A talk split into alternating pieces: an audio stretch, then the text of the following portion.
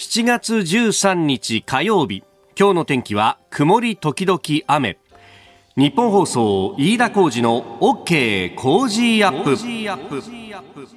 朝6時を過ぎました。おはようございます。ニッポン放送アナウンサーの飯田浩司です。おはようございます。ニッポン放送アナウンサーの新行市佳です。ニッポン放送飯田浩司の OK Cozy up。この後8時まで生放送です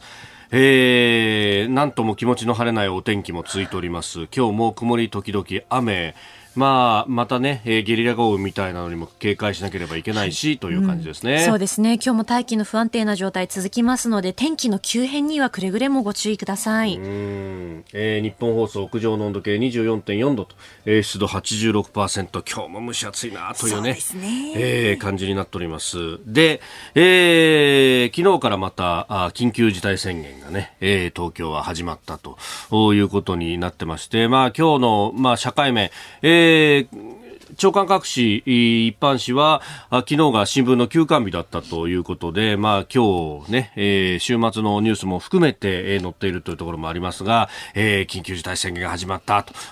おまた、こう、焼き鳥屋さんが影響を受けてるとかですね、まあそんな、えー、話が出たりなんかもしますが、いや、緊急事態宣言に関してはですね、もうあの、出せ出せ、出せ出せ言ってる新聞も中にはあっただろうに、まあこういうことがあると、まあすべて忘れたかのようにですね、えー、週明けには、えー、苦ししんでいるお店が、みたいな、それ前から書いとけよっていうことは本当に毎回思うところでもありますけれども、まあ、あの、変わらないなという感じです。で、えー、私もですね、まあ、あの、ルーティンワークのように変わらず、また、あの、新橋の、えー、チケット屋さんに行ってですね、まあ、そのチケットの動向を見るということをやってきたんですが、まあ、あのー、正直な話ですね、えー、今日のそれこそ、まあ、各種社会面ですね、緊急事態宣言効果はとか、慣れっこみたいな話が、えー、書いてますけれども、そりゃそうですよね。上に政策あれば下に対策あるみたいなもんでですね。ええー、そんな一時右往左往して、こっちの生活変えられてたまるかっていうふうに、まあ思うところで、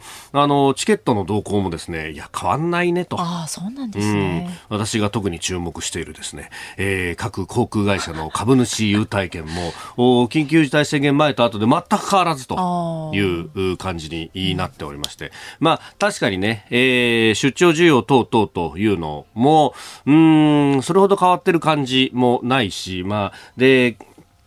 航空各社もすでにそのオリンピックに関しての需要というのもそんなにないだろうということで、えー、じゃあ夏に向けて大増発をするとかそういうこともなく、えー、という感じになってますんで、まあ、ある意味、こう、どっちに転んでも同じようにもうすでに対応しているというところが、まあ、特にね、えー、民間のお仕事されてる、ビジネスされてる方は、えー、そうやってこう対策をしてたんだなと。まあ、大体2000円前後という感じで、えー、推移していると。まあだから、あの、1回目の緊急事態宣言の去年のまあこの時期ぐらいですかね、ちょっと前ぐらいに、えー、600円、700円ぐらいまで落ちていたことを考えるとですね、うわ返す返すもやっぱりあの時期に買っときゃよかったか。そうですね。ねえー、思うところですが。そういう時にこう、決断っていうのが。いや、本当だよ。ね。でも、まあ、もっと前で考えると、はい、そう、このぐらいの時期はですね、うん、まあ、夏の需要も見込んで、まあ、あの、3、4戦してもおかしくなかったということを考えるとですね、まだまだそう考えると半額と。うん、運輸、旅行業界の苦境っていうものは、ね、まあ、続いているよな、ということもまた、えー、実感するところでもあります。うん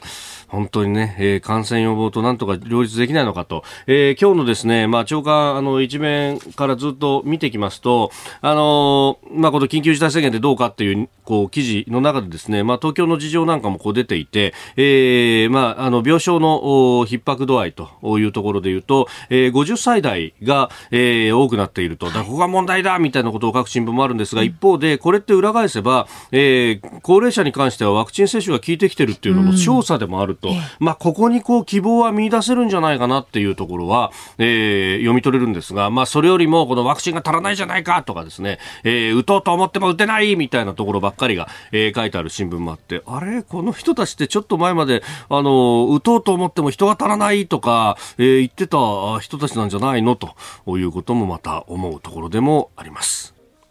あなたの声を届けますリスナーズオピニオン失礼しました、えー、この傾向ジアップはリスナーのあなたコメンテーター私田新業アナウンサー番組スタッフみんなで作り上げるニュース番組です。ぜひメールやツイッターでご参加ください。今朝のコメンテーターは地政学戦略学者の奥山正史さん。この後6時30分過ぎからご登場です。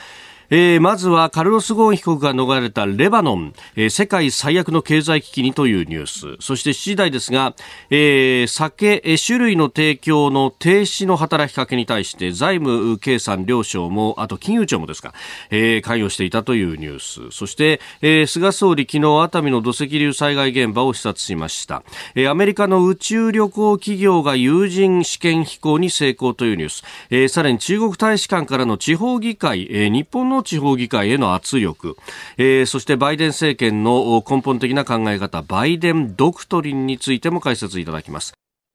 えー、スタジオ長官各紙が入ってまいりました、えー、昨日は休館ということでしたのでちょっとねいつもよりもこう触った感じ紙面分厚いなという感じです。まああの土日のねスポーツの結果なんかもまあ日曜の結果なんかも含めて、えー、載っているというところであります。まあそして、えー、今日はあ各紙まあほぼバラバラという感じですかね、えー、緊急事態宣言、えー、昨日から出たぞというところでですね一面を使っ作っているところが、まあ、ありますね。えー、朝日、それから産経、えー、さらに東京都、まあ、切り口は別々ですけれども、緊急事態宣言からと、えー、朝日新聞は緊急事態宣言発出、排水4度目効果はというですね、えー、話が出てきております。そして産経はオリンピックと絡めて、えー、オリンピック準備勝負の10日間、東京4回目緊急事態入りと、えー、運営警備計画見直しというふうに出ております。まあ、今日からね、選手村が開村したりだとか、まあ、本格的にね、えー、いろいろと動いてくるというとところもあって、また、あの、すでにね、あの、道路の規制というものは、えー、競技場の周辺等々をやっているところもありますけれども、またそれもいろいろ変わってくると、まあ、交通情報などでね、えー、ラジオの中でもご案内していきますので、ぜひお聞きいただければと思います。えー、それから東京新聞、えー、東京4度目の緊急宣言発令というふうに書いていて、えー、そしてお酒の提供を続ける飲食店のあの取引停止要請について、えー、国の要請憲法上問題だというえー、ことが書かれています。おお、ようやく書いたかという感じですね。まあ、これはね、えー、憲法上のその営業の自由とかの抵触っていうのは、まあ、前々から、えー、指摘されてきたところでもあります。えー、それから毎日新聞の一面トップは、発電費最安は太陽光というふうに大きく出ております。2030年に向けての、えー、試算をですね、経済産業省が、えー、昨日お、有識者委員会に対して示したというもので、原発優位崩れるというふうに大きく、えー、出てております。まあ、あの、は、あ原発に対してはね、非常に懐疑的な姿勢が強い、えー、マニ新聞ならではというところですが、えー、これね、先ほど、あの、新業アナウンサーのニュースでも、えー、読んでくれたので、まあ、これに対してすでに、えー、ツイッター上、メールでのご意見もいただいておりますけれども、うん、これね、実はこの毎日の紙面の中でもちょろっと書いてあるところをちゃんと触れてらっしゃる方がね、いらっしゃいまして、えー、というのは、この、まあ、太陽光発電ってものは当然ながら太陽が出ていると発電しますが、今日みたいな曇りの天気だとほとんど発電しません。雨が降りゃそう、当然そうなる。夜も発電しないということになって、えー、1日を通じて24時間ずっと発電ができるようなもんではありません。えー、そうなるとどうするかっていうと、全体の安定を保つためには火力発電だとか、まあ、あるいは原子力も使使うのか、水力発電なのか、様々な、こう、ものを使いながら、えー、他のもので、えー、できない時は補って系統を安定させるということをやらなければいけないんですけれども、それに対しては別途コストがかかってくるはずですよね。ところが、ね、この毎日新聞はね、書き方がね、ものすごく曖昧なんですけれども、えー、この一面の記事の一番最後に書いてます。えー、発電量が一定ではない電源が増えた場合に変動を送電網全体で吸収するための負担や、え発電時に生じた二酸化炭素を取り出して貯留する新技術導入のコストなどは試算に含まれていないというですね、なんとも抽象的な書き方をしてるんですけれども、結局は今説明した通りで、その、太陽光でできないところが安定しないから火力とか回して作んなきゃダメでしょ。そのコストっていうのは太陽光を使っった時に付随のコストだから本当は乗っけなきゃいけないんだけど、これ乗っけてないんですよっていうのを書いてるんですよ。で、同じことをですね、NHK とかも報道してるんですが、もうちょっと NHK とかは、あの、火力使わないと系統安定しないからその分のコスト出るけれども、それは上乗せしてないよって直接的に言ってるんですが、これね、書き方がとても古速。こんな書き方をして、それで原発優位崩れるっていうのは、議論としては、ちょっと、あの、成り立たないぞと。そこまで含めてベストミックスって考えなきゃいけないのに、その太陽光こう、愛しすぎているがゆえに、えー、必要なところを隠すんじゃ意味がないっていうのはですね、こういうのをなんというか、ひいきの引き倒しって言うんだろうなと。阪神ファンのお前が言うなって言われそうですけれどもね。えー、えー、非常に思うところであります。まあ、これについてね、あの、いろいろと、そして、え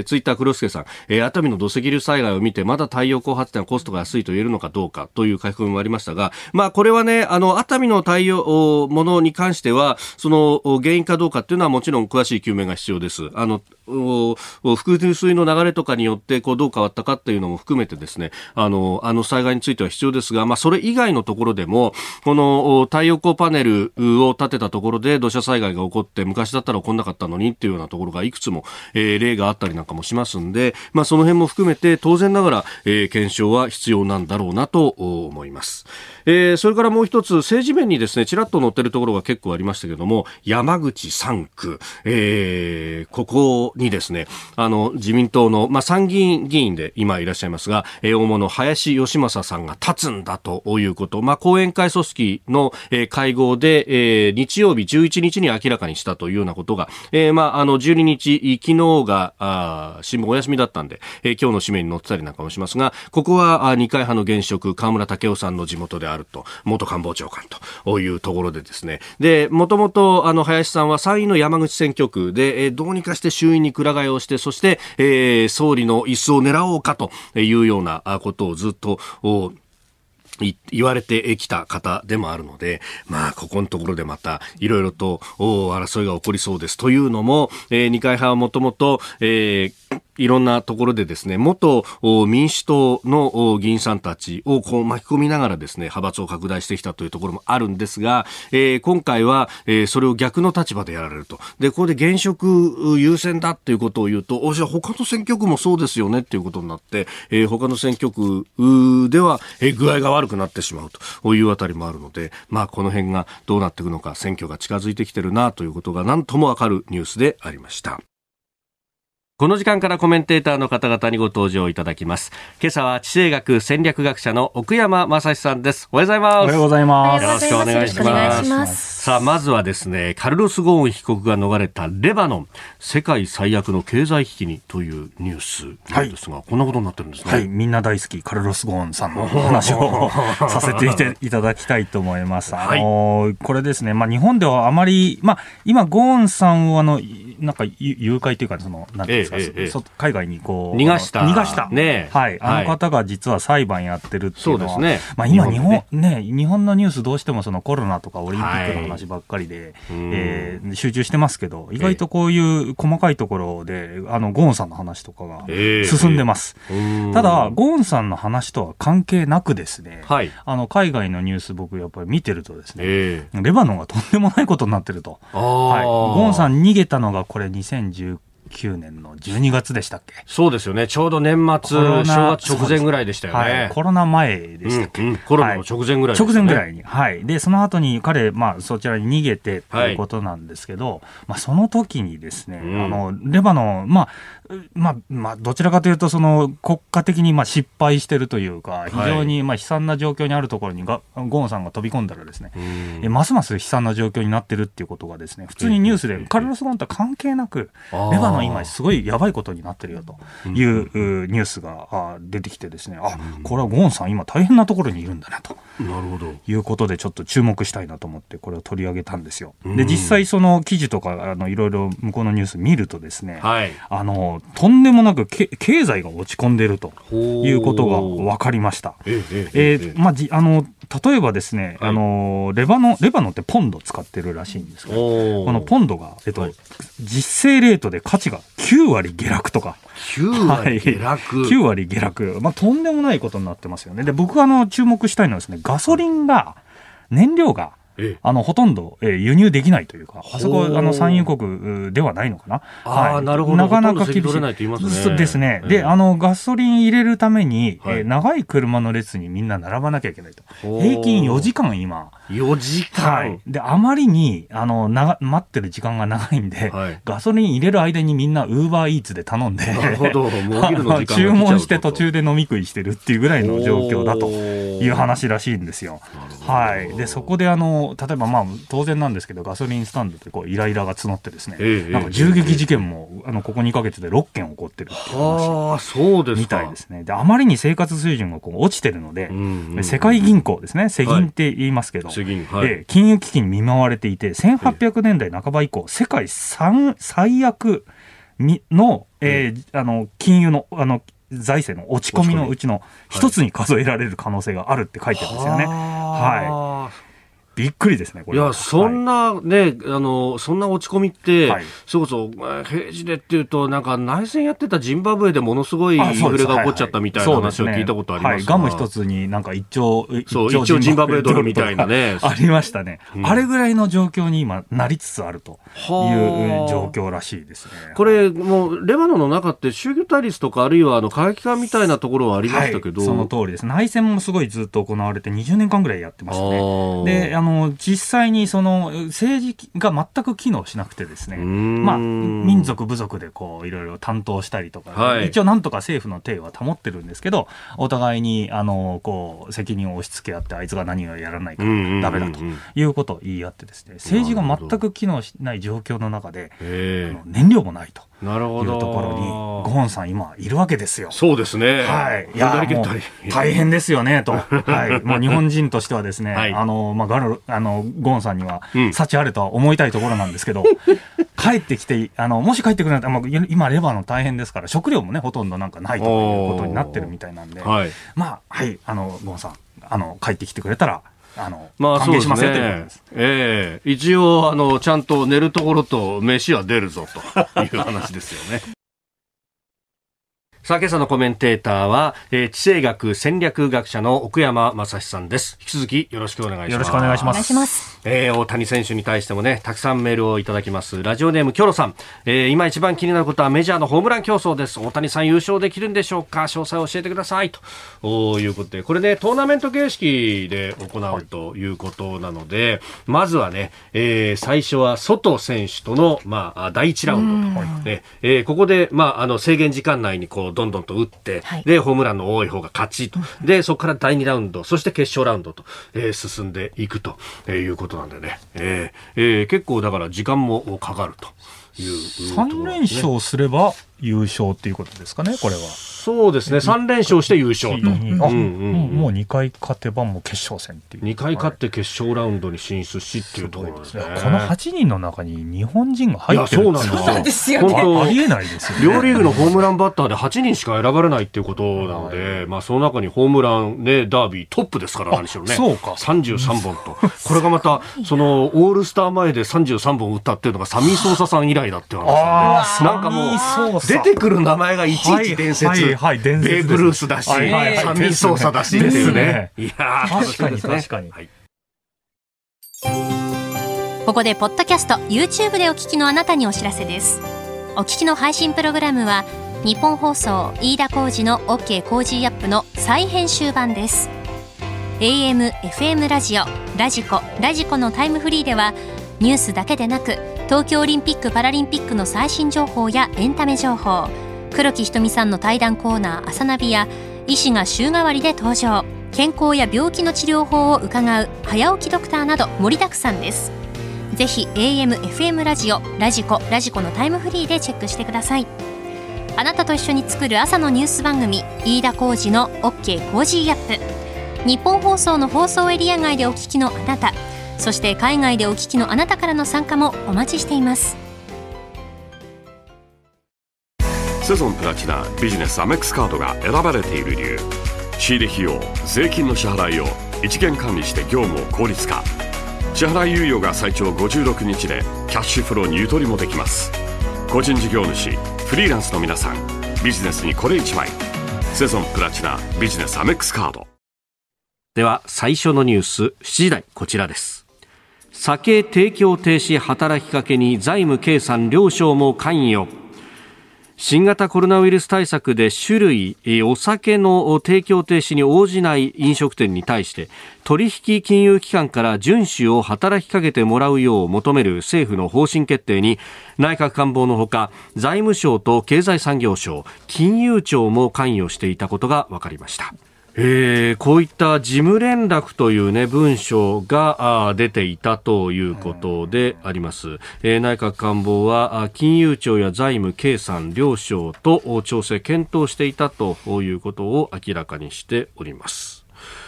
ということで、まあ、そうなると組織ぐるみだった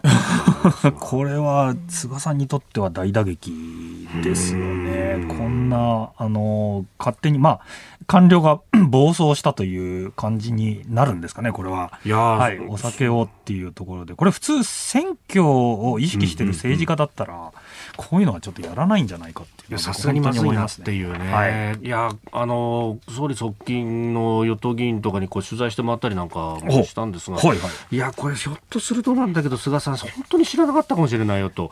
というのは、今回、この話って、なんか、あの麻生財務大臣にも上がってなかったと、事務連絡なだけに。あそうですよね、確かに確かに。で、まあ、内閣官房で発表をこう担当した西村担当大臣はもちろん把握はしていたでしょうけれども、はいえー、麻生大臣も上がってなかったとなると、ひょっとすると本当に菅さんにも上がってなかった可能性も。なるほど。あのぶら下がりで本当驚いたような表情で、いや、西村さんがそんなことは言わないだろうっていうふうにおっしゃってたっていうところだった。これってなんていうんですかね。僕常にこういう話を聞くにつけリーダーって大変だなと思わざるを得ないんですね。我々庶民の立場からすると、まあ、うまく上の人やってんだろうと。い。うところで、なんでこんな間違いが起こるんだっていうことでいやそうですね。外野から見てるとね、あのしっかりやってるはずなのになんでこうなっていうことだと思うんですけど、僕自身その戦略っていうものをすごいちょっと勉強してるとですね、はい、あの戦略やる人って、まあ、実務家の人たち全員あのねおそらく同じだと思うんですけど何も先が見えない状況で例えば今菅さん僕別に菅さんを擁護するわけじゃないんですけど、えええ、オリンピックありますと、はい、で、えー、の新型コロナ対策やんなきゃいけないと。で、まあ、どっちもやめられない状況の中で、うん、もう非常事態宣言出しながらオリンピックやるって、もうむちゃくちゃな状況が今来てるわけじゃないですか。そうなってきたときに、はい、その、その渦中にいるリーダーって、ええ、いや、めちゃめちゃ大変なんだろうなっていうのは、なんとなく想像はつくんですけど、やっぱりやってる本人たち、あの、わからないでやってんだなっていうというか、はい、あの、必死にその、わけのわからない中で、できる選択肢をなんかこう、やってるのかなっていうふうに、我々想像しなきゃいけない部分あるのかなって、ちょっと思ったんですよね。なんか、はい、あの、結構こう、万能感を想像してしまって、はいはい、もうすべての情報は入ってきてるだろうと思うけど、一方で、こう、それこそ戦略の世界の中で戦場の霧なんていう言葉がありますよね。よくご存知ですよね。ああいう中で戦ってる人たちがいるわけじゃないですか。もう霧が濃くて何も見渡す、どこに敵がいるかもわからない中で、でも戦わなきゃいけない。戦わなきゃいけない。で、そういうものを、やっぱり僕ね、これね、なぜこういうことを話したかっていうと、ハンニバルって人の話を僕ね、エピソードで、ちょっと話をしたいんですよ。ハニバルはい、ニバルってあの、特攻野郎 A チームの名前の リーダーがですね、あの映画じゃなくてあの、テレビドラマでやってましたね、アメリカの。はい、僕、子供の頃結構見たんですけど、特攻野郎 A チーム、まあ、その後映画になりましたけど、はい、そっちじゃなくてあの、まあ、その、特攻野郎 A チームのリーダーの話じゃじゃなくて、じゃなくて。です。はい。古代ローマの話なんですよ。で、古代ローマに帝国に対して、今、チュニジアにあるんですけど、アフリカの北部にあるんですけど、うん、カルタゴっていうちっちゃいあの、ええ、町がありまして。ちょうどあの、イタリア半島のブーツの、さらにそのかかとの、はい、先、先です。つま先のさらに先、アフリカ側です、ね。アフリカ側。はい。で、そこにあるところに、まあ、昔ちっちゃな国があって、はい、ローマと結構商売うまくてですね、うん、で、ローマに結構こう戦ってたんですけど、えー、その戦ってたところの、えー、まあ、の有名な人がいるんですよ。その方がですね、はい、あの、あの、一回、そうです、あの、ローマを追い詰めたんですけど、まあ、最終的に負けて、島流しにあったんですけど、そしたらですね、後から公爵士みたいな人人がやっぱ当時いたわけですよ、えー、でその公爵士の人が、ハンニバルはこういうふうにうまくやれなかった、あいつはアホだみたいなことをレクチャー聞いて、でその後に怒りながら出てきたハンニバルさんに、どうなんですか、ハンニバルさん、ああの人、あんなこと言ってましたけどって言った瞬間に、俺はあんな方見たことないと。あんな方は見たことない。実務家じゃないと、やっぱりだから、その人の本当の現状って分かんないんじゃないかなと。菅さんもなんかいろいろあると思うんですけど、えー、いや、あの、後でいろいろなんかこう出てきてですね、えー、菅さんもなんかいろいろ言いたいことあるんじゃないかなっていうのをすごく感じますね。やっぱ実務でやってる人分かんないですから、霧の中でやってるようなもんだっていうふうに、リーダーの人ってやっぱだから大変なんだなっていうのをこの話を聞くにつけ、あの実感するわけです。はい。だからこそ後から検証してよりいい選択肢っていうものをあれ、あればそれを勉強していくってことが必要なんでしょうね。出たと思いますね。はい。おはようニュースネットワーク。この時間取り上げるニュースはこちらです。菅総理大臣が熱海の土石流災害現場を視察。菅総理大臣は昨日静岡県熱海市で起きた土石流災害の被害状況を把握するため被災現場を視察しました。被害が拡大した要因とされる盛り土について菅総理は抑止力のある規制や制度設計を国としてやる必要があると明言しました。えー、そして線状降水帯の発生を予測するための開発を前倒しで進めるとも述べております。あここ、ね、数日、線状降水帯各地で発生しているということもあります。はい大変ですよね。土砂災害大変な被害があります。はい。あの、熱海のこの土石流災害のこの現場、はい、見ててやっぱり思うんですけど、まあ日本のあの、災害現場に対するその、なんていうんですかね、えー、あの、調査というか、はい。はい。あの、非常に、あの、丁寧にありますよね。そうですね。なんですけど、はい。あの、遺体収容とかがっちりやってる、しっかりやってるなっていうのを本当いつも感心するんですけど、あ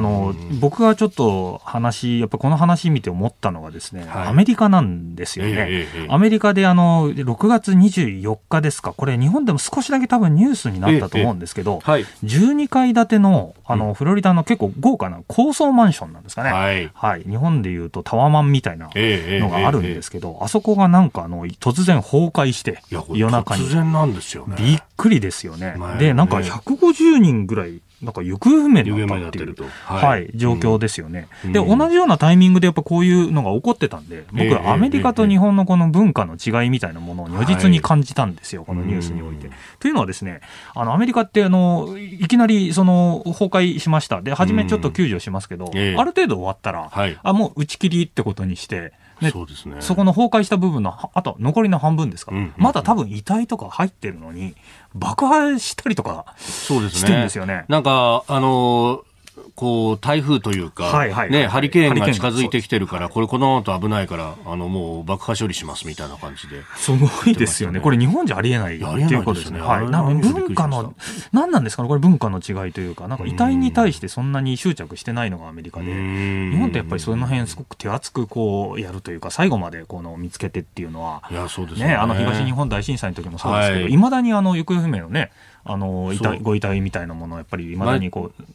見つけようとしてるっていう毎月11日にね、あの捜捜索したりとかっていうのをね、はい、やってらっしゃいますよね。ますよね。でアメリカはそれをいきなり爆破するとか、あの911の時にね、我々2001年の20年前の、はい、ありました。あの時もほとんど捜索せずにですね、すぐに瓦礫をこう持ってっちゃうあれってなんか違うな、文化が違うなと思ったんですけど、アメリカはあれでいいんでしょうかっていうのをいつも思いますね。はい。いや、日本はあの僕、そういう点ではす素晴らしいなと思いますけどね。はい。はいまあ、二次災害にもね、警戒しながらの捜査が続いているということです。はい、では続いてこちらです。アメリカの宇宙旅行企業バージン・ギャラクティックが有人試験飛行に成功。アメリカの宇宙旅行企業バージン・ギャラクティックは今月11日新型宇宙船スペースシップ2による有人宇宙飛行に成功したと発表しました。宇宙船にはギャラクティック社を設立した実業家のリチャード・ブランソン氏が登場し高度およそ 86km まで達した後地球に帰還しました。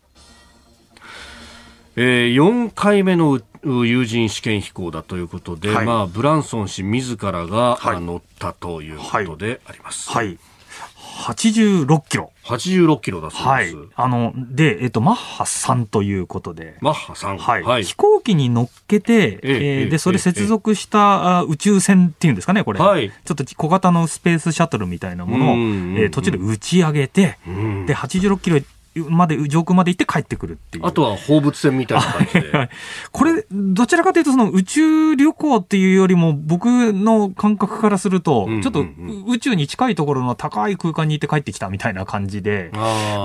実質、そんな宇宙体験ぐらいじゃなんじゃないかなというところですよね。はい。あの、僕の感覚だと、やっぱりその宇宙に行くって、はい、あの、いわゆる日本、その地球の軌道に乗ると。えええいうイメージが、宇宙ステーションみたいなところ乗るっていう感覚じゃないですか、はい、でちょっと宇宙あの滞在して帰ってくるっていうのがいいと思うんですけど、これだと、まあ、まあ、気軽ですけど、実質そんな宇宙行ったってことにはならないんじゃないかなと思っちゃう部分あります。はい、というのはあの、マッハ3でこう行って帰ってきたので、これ、秒速1キロってことになりますよね。全然遅いんですよ。すね、あの地球の軌道に乗るためには、マッハ23っていう第一宇宙速度、これ、秒速7.9キロと。はい。はい。秒速今回、秒速1キロで今回行ったんですけど、実際はあの7.9倍、な7.9キロメートルまで行かなきゃいけないと。いうことなので、はい、まあ、実質そんなにすごい速いスピードで行ったわけじゃないから、まあ、地球軌道に乗ってないからなっていうことなんですけど、まあ、そうですよね、これ、重力が効いてるからこそ放物線のようにして帰ってくるわけです、ね、帰ってきちゃうわけですから、まあ、一瞬こう、ふわっと浮かんで帰ってくるっていうことなんですけど、あのまあ、あのでもこれ、2500万ぐらいらしいんですよね、値段的に。は。はい、搭乗体で。はい、まあ、これ、お金持ちの人だったら、結構、まあまあ、あのじゃあ、俺、うちにある高いベンツ買う代わりに、うちうち行ってくるかという形で、多分ビジネスとしては僕回ってくんで、そんなにあの深刻な宇宙宇宙飛行ではないんだけど、体験としてはなかなかいい,、いい感じなのかな。ビジネスとしてはこう行くのかなという感じがします、ね、なんかこれを使えば、はい、その例えば東京からニューヨークまでが30分ぐらいで行けるみたいな、はい、そこでビジネスになるんじゃないかと。いうような 話が出てきたりしてます、ね、はい、そういう意味でのビジネスとしてのやっぱ宇宙体験っていうのはこれすごくいいのかなと思います。ただあのこれやっぱりまだ本格的なものじゃなくて、はい、ベゾス、えー、アマゾンのあのベゾス、そうですね、ジェフ・ベゾス。ベゾス。はい、あの人はもう少し本格的なものを狙うということなんですけど、はい、はい、あのこれねあのまあ最初はこういう形の宇宙に我々人類進出してますけど、はい、これそのうち領土争いをするようになるんじゃないかと。初めは旅行ですけど、はい、えー、そのうち本格的に宇宙に人間が進出するとなったら、うん、ますますガンダムの世界が来てるんじゃないかというところ、はい、この先には少し見えてくるんじゃないかなという明るいニュースだと僕は思ってってます、ね、えそれスペースコロニーとかそういう話になってくるスペースコロニーの話ですね、下手するとですね、まあ、これからあの宇宙実はこの宇宙に対する宇宙地政学って実はありまして宇宙地政学。はい。すでに、あのそういう宇宙には実はあの領土を取ったりとかする時代があるんだよというのをですね、えー、なんと日本のアニメが、うまくこの辺を説明してたということでですね、月と地球の間ってこう重力がこうあの、はい、合わさってるちょうど中間点があるんですよね。で、そこにコロニー置こうとかですね、はい、いう話がやっぱいろいろありまして、実際にこう人工衛星どの辺に置くんだっていう話で、宇宙の今場所取りがかなり激化している部分があるんですよね。はい、はい。ちっちゃい国も人工衛星バンバン飛ばしますから。えー、で、静止、えー、あの、このなんですか、あの、ちょうど静止衛星みたいなところ、はい、地球のちょうど上にある場所っていうのは、今ものすごく混んでましてですね、えー、そこをどの国が取るかによって、その勢力図が変わるみたいな話。重力と遠心力がちょうど釣り合うところ、ね、そうです、そうです、そうです。はい。で、そういうものがこう来てる、来てる時代が、まあ、ますます、まあ、人工衛星のレベルなんですけど、もしかしたらそのうちこう、友人の方でも出てくるんじゃないかなと。はい、はい。このニュースそのものはですね、ええ、まああのまあ、ちょっとした宇宙旅行って話なんですけど、その先、われわれどんどんこう進んでいくと、ですね、うん、意外にあのなかなか夢のあるガンダムの世界が来てるんじゃないかとそれこそ友人って話でいうと、はい、中国は独自の宇宙ステーションを打ち上げようとしている、はい、今、資材も運んでいるという状況で、ね。はい、そこら辺が拠点になりながら、領土というような概念を、この宇宙の空間においても主張する人が出てくる、国が出てくる可能性があるということです、でもこれ、アメリカではその辺がもうかなり先を見越してですね、この月と地球のその間に、まあこれ、ラグランジュポイントってガンダムでよく出てくるんです。けど、その、えー、ポイントがいくつかあるんですね。あの、衛星、人工衛星を置いとける場所があってですね、はい、月とほら地球の重力の釣り合ってる部分、はい、はい、いくつかあるんで、えー、で、そこに、そこはやっぱりアメリカとしては、取っとかなきゃいけないんだと。いう人たちは、もう80年代、90年代から、なんとアメリカの議会の中に、ロビー団体作ってですね、ラグランジュポイント、L4、L5 とかい。うとかあるんですけど、そこを取っとかなきゃいけないんだと。これガンダムに出てくるですね、あの、リーヤとかハッテとか、その サイ、サイド1、サイド2とかですね。はい、その辺の世界なんですけど、まあ、実はもう実際政治的にはこういう動きがあるんだよっていうのは、面白いですよね。はあ。えー、で、それに対して、はい、じゃあ、この宇宙空間ってものは、こう、公の空間であって、はい、誰かの占有物ではないだろうみたいな話だとかっていう、そういう、こう、地理的な概念みたいなものも出てきてる出てきますね。やっぱりその広い、広いところなんですけど、やっぱり最終的には海みたいに、例えばどっかがこう、かどっかの自分の近くの地域だけ囲んじゃおうみたいなところになると、これ、あの、実は地球で行われているような領土争いが、月にも行っちゃうんじゃないかと。そうすると、例えば国連のあの海洋法条約を宇宙への援用したりとかっていう話になってるわけですか、はい、無害こ、はい、無害航行権になるんですか？通行権になるんですか、はい、いや、あると思いますね。はい。実際そういう形での動きが、あの、やっぱり戦略考える人たちの間で、これからやっぱり宇宙で領土争いがあると。で、そこで、じゃあどこの場所を取るか。宇宙っていうのはその結構場所がですね、どこかにあの置いとける場所があるんで、じゃあそこはやっぱり必要だよねと。なるほど、はい、人間考えることはねどこでも一緒なのかなと思いますね、はい、セゾンプラチナビジネスアメックスカードが選ばれている理由。仕入れ費用税金の支払いを一元管理して業務を効率化。支払い猶予が最長56日でキャッシュフローにゆとりもできます。個人事業主フリーランスの皆さんビジネスにこれ1枚セゾンプラチナビジネスアメックスカード。続いて教えてニュースキーワードです。中国大使館からの圧力。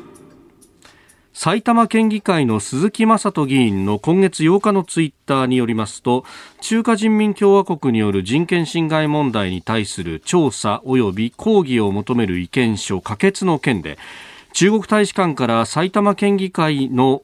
議会事務局に連絡があり、えー、意見書を誰が作成したのか賛成討論をした鈴木正人議員は何期かなど圧力とも取れる問い合わせがあったそうです。えー、7月2日にこの意見書というものが公明党を除く賛成多数で埼玉県議会において可決されていたということで、えー、あります。えー、これ超党派でね、停止されていたものだそうです、はい、ですね。あの、以前から日本結構地方政治レベルでは、はい、あの、香港とかですね、はい、香港の自由とかですね、まあ、ウイグル、まあ、などのこの人権問題ですね、はい、に関して結構決議とかは出してるみたいなんですよ。まあ、あのもちろんそんなあのそれほど彼らの、まあ、力があるっていうわけではないんですけど、まあ、一応こうスタンスとしてこういうふうに抗議を求める意見書みたいな形で出してたと、はい、いうことなんですけど、え日本の大手メディアでは、まあ、ほとんど取り上げられてない話なんですけど、ツイッターのみたいなですね、はい、SNS とか見てるとですね、えー、実はこういうあの意見書を出しましたということに対して、えあからさまなパターンとしてはその中国大使館の公式アカウントから、はい、あの何やってるんだということでですね、あの出てきたり、これ僕2019年の9月8日ですね、はい、はい、神戸市の、えー、市市会議員の方がですね、はい、これ自民党の方らしいんですけど、えーえー、あのウイグル人の安定と平和を返せと。いうことをツイッターで書きましたらですね、えー、中華人民共和国駐日本国大使館が今の発言は個人を代表して出したものですか？それとも神戸市議会を代表して出したものですか？という問い合わせ、まあ、ちょっと圧力かけてるっぽいですね。まあ、それ以降はないんです。はい。それ以降はないんですけど、はい、実際はいろいろ、以前香港の自由決議した時も中国大使館から恫喝がありましたとかですね、ツイッターの中では結構その、あの、地方議員の方々が意外と声を上げて、いろいろこう実態をこう実はこうだったんですっていう話をですね圧力来てるっていうことをですね結構紹介してるんですよね。はい、これっていわゆる内政干渉なんじゃないかということを本当にあの僕思ってるんですけどこれこういう実態についてやっぱり日本としてはこれ誰かがまあなんかこの辺の実態まとめてですね、はい、書かないといかんのかなというのを本当に思いますね。はい、というのはですね、はい、これあのおそらくこれツイッターだからこそ、SNS だったからこそ出てきた案件であって、おそらくその前からも、もしかしたら僕やってたんじゃないかと。で、こういうの怖いのはですね、これまで屈してた可能性っていうんですか、これ圧力に、えー、のビビっちゃって、はい、あの、意見書出しませんみたいな人がいたんじゃないかっていう疑われても、えー、しょうがないのかなと。いう、あの、話がやっぱりちょっとこう、疑われるっていうところがですね、非常にこう、由々しき問題だなと思っております。はい。ねこれ、そのね、あの、鈴木正人議員のツイッターに対して、はい、他のね、えー、市議会だとかのご議員さんが、い。や、うちにもあったんだよと、はいはい、ね、その先ほどお話にあった香港の自由決議、はい、えー、桜井隆議員、はい、千葉市議会議員ですが、ね。ね、えー、中国大使館から恫喝がありましたとか、はい、他にも鎌倉市議会でも同じようなことがありましたが、はい、えー、議会事務局に回答させませんでしたという、はい、えー、中澤あ克行さんかな、はい、えー、という方の書き込み、まあ、議会の自主権に基づいた決議だからです、はい、いうことですが。ね、この手の話って日本やっぱりこう隠しがちというか、あのまあ、外国にこううるさいからなんか言われたけど、まあまあ表沙汰にしないという形で隠しがちなんですけど、はい、この手の話って実は僕翻訳した本の中にも、えー、あの結構目に見えない侵略っていう本を僕翻訳してもう一つ別の本も翻訳したんですけど、はい、実はこの手の地方議会に対して結構圧力かけるっていうのは、なんか実はありましてですね、世界規模でのどうやら中国共産党ってやってるみたいなんですよね。はい、この目に見えない侵略は特にオーストラリアでの中心でしたよね,、はい、ね。オーストラリアでもじゃあ同じような例があった。あったということですよね。でそういうあの中国ってそのあんまりいろんなところバリエーション変えずにやるあの全世界同じ共通のやり方をやってますので、はい、はい、あのこの点うん日本でもやってるんだろうなと思ってたらですね、公式には出てこないんですけどこう SNS で可視化されるという。なるほど、はい、あの非常に重要だなと思います。もっとどんどん暴いていくべきなんじゃないかなというふうに、はい、地方議員に声を上げていただきたいなと思ってます。でも地方議会だとこうやって決議をしているっていうのもまた大きくって、はい、ね、ね、あの国会では決議できずに結局終わってしまったということですね。その通りですね。なので逆に地方、地方の方に頑張っていただきたいというふうに本当切に願うところなんですけど、これ誰かまとめて本当に、えー、情報を集めてですね、実態はこうだっていうのを、はい、えー、公式にやっぱ出すっていうところですね。透明性っていうのはやっぱ大事だと思いますね。あはい、まあ、この言論の自由があるってことは、それができると、それによって、こう、どんな力がかかっていたのかってことまで分かると。ということですね。実態を暴くっていうのはやっぱり民主主義の大事なところじゃないでしょうか。はい。続いて、ここだけニューススクープアップです。この時間、最後のニュースを、スクープアップバイデン政権の根本的考え方、バイデンドクトリン。アメリカのバイデン政権が発足したおよそ半年が経ちますが、バイデン政権の根本的な考え方と言われるバイデンドクトリンとは一体どのような考え方なのか、今日のコメンテーター、地政学戦略学者、奥山正史さんに解説していただきます。ドクトリンという言葉そうですね。はい。あの、政権がよく打ち出す、はい、基本原則みたいなものですかね。こうやってやっていこうという、はい、あの、まあ、あの、約束事みたいなものを、方針、基本方針みたいなものをこう述べたものなんですけど、えー、バイデンさんですね、あの、バイデン政権になってですね、一つ、やっぱり、あの、表向きこう打ち出してるのがですね、えー、外交面では、そういう専制主義国家っていうんですかね、あの、独裁主義的な国、まあ、中国とかロシアとかなんですけど、えー、まあそういう国々をもう立ち向かおうと。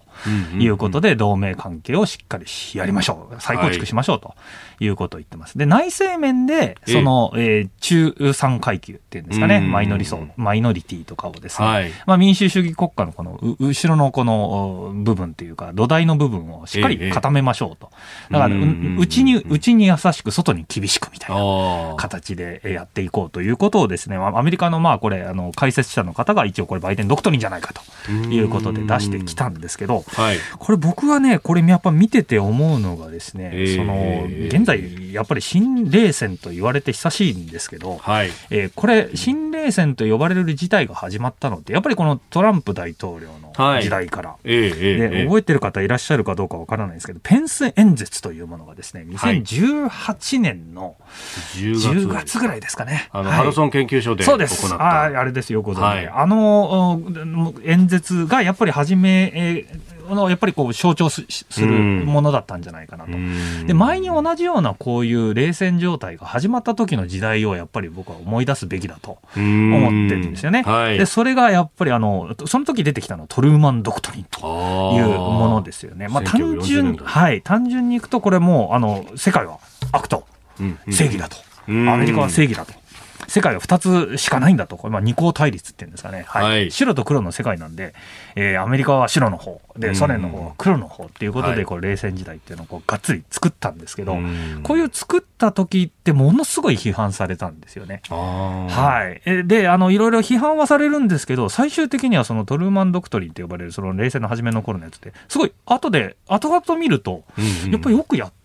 よかったんじゃないのって思われるんですよね。あのー、実際じゃあ今バイデンさんこんなにあの専制主義国家にこうぶつかっていこうなんて言ってるけど、はい、当然これ批判出るのは当然で、あのー、やっぱこれからしっかりこういう枠組みでやっていこうよねっていうのをやっぱ打ち出すとですね、まあ、批判する人はやっぱ出てくるという状況ではこれ一緒なんじゃないかなということですね。はい。冷戦がやっぱ始まった頃と同じというふうに考えるとですね、えー、米ソ冷戦って始まった時が1947年ぐらいですね、に始まって、えー、朝鮮戦争が始まった1950年、大体3年ぐらいで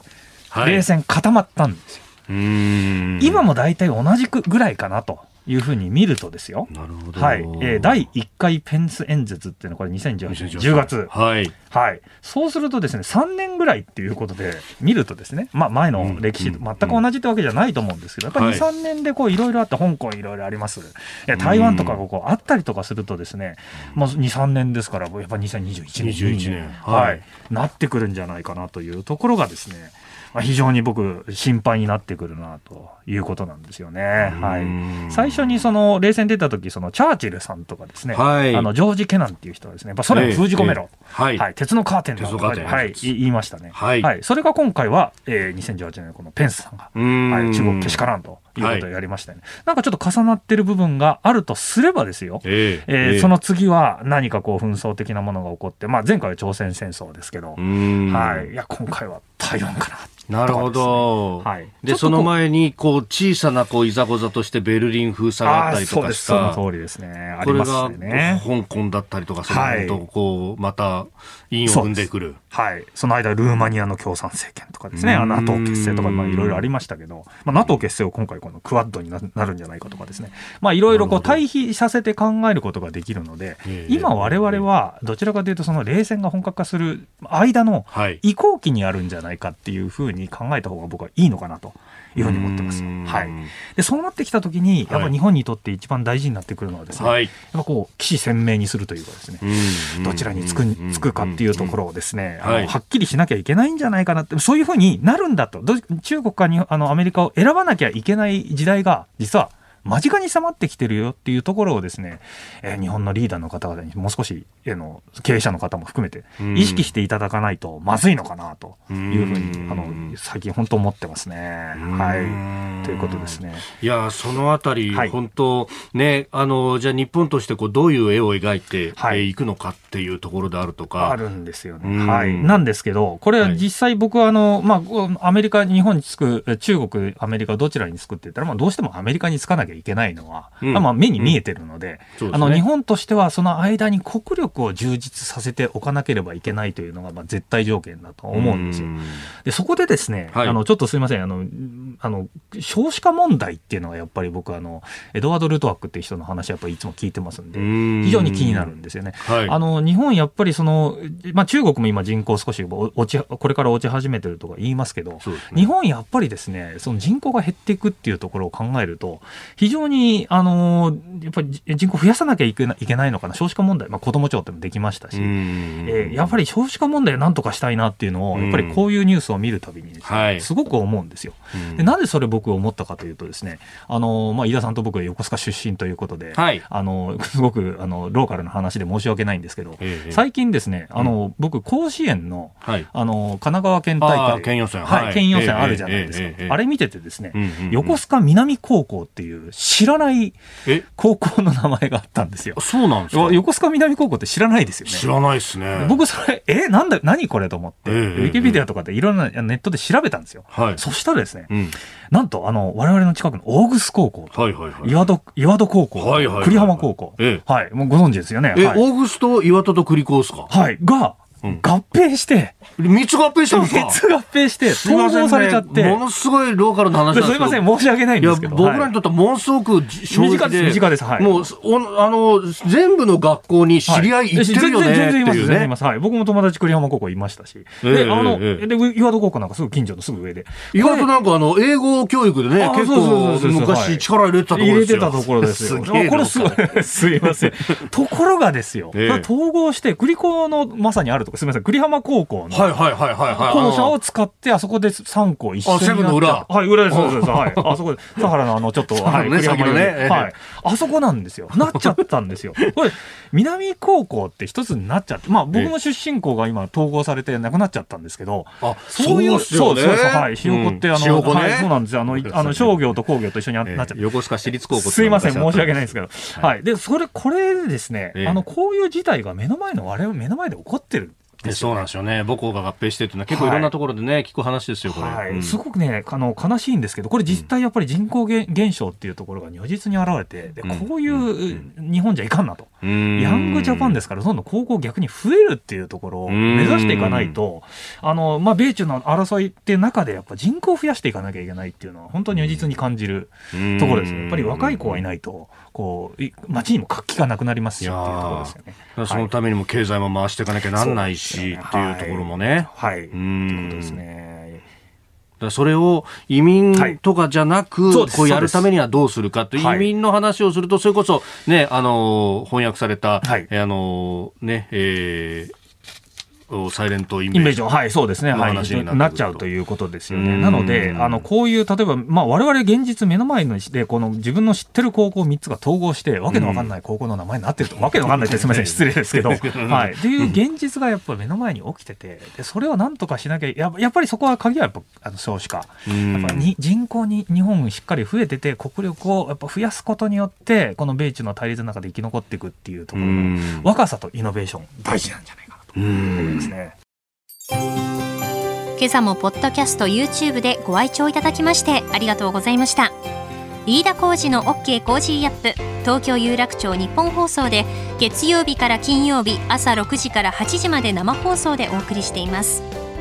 番組ホームページでは登場いただくコメンテーターのラインナップや放送内容の原稿化された記事など情報盛りだくさんです。